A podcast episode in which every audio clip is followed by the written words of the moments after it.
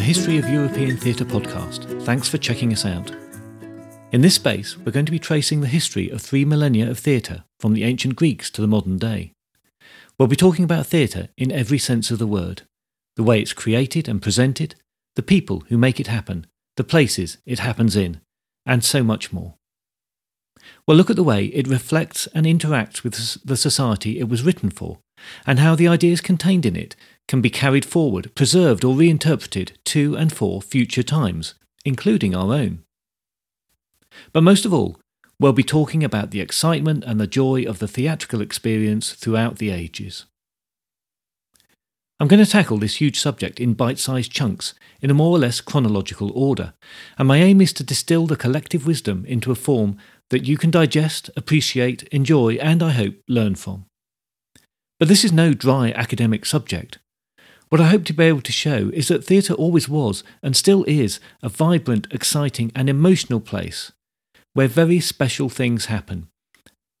Things that speak to the core of what we are and what we aspire to be, both individually and as part of society. And sometimes we go there just for a good laugh or a good cry and feel uplifted if we were laughing or crying or both. All of this and more in a building or site or just a marked out area with our fellow human beings performing and watching.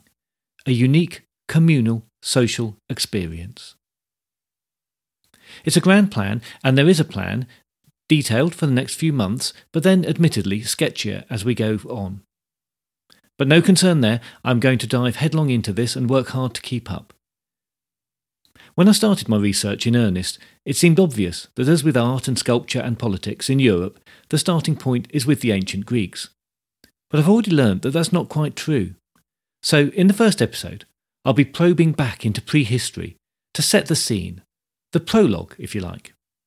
Oh, for a muse of fire that would ascend the brightest heaven of invention, a kingdom for a stage, princes to act, and monarchs to behold the swelling scene.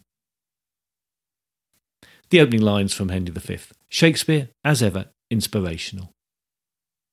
And following the prologue, I'm looking forward to getting stuck into ancient Greece, and particularly those wonderful big stories that mattered to the populations of those early Greek city states. But let me warn you be ready for matricide, patricide, murder, poisoning, infidelity, fickle gods, over ambitious men, and sometimes women in charge. Your favourite soap opera has got nothing on this. And there's plenty of laughs too, with some of the most biting and scurrilous satire that you will ever have seen. And that's just the beginning. It's a long, exciting, and I hope joyous ride ahead. So if you love theatre and want to know more about the way it has developed, how it worked in the past, and what it means to us now, please add the History of European Theatre podcast to your feed, and I'll be back soon.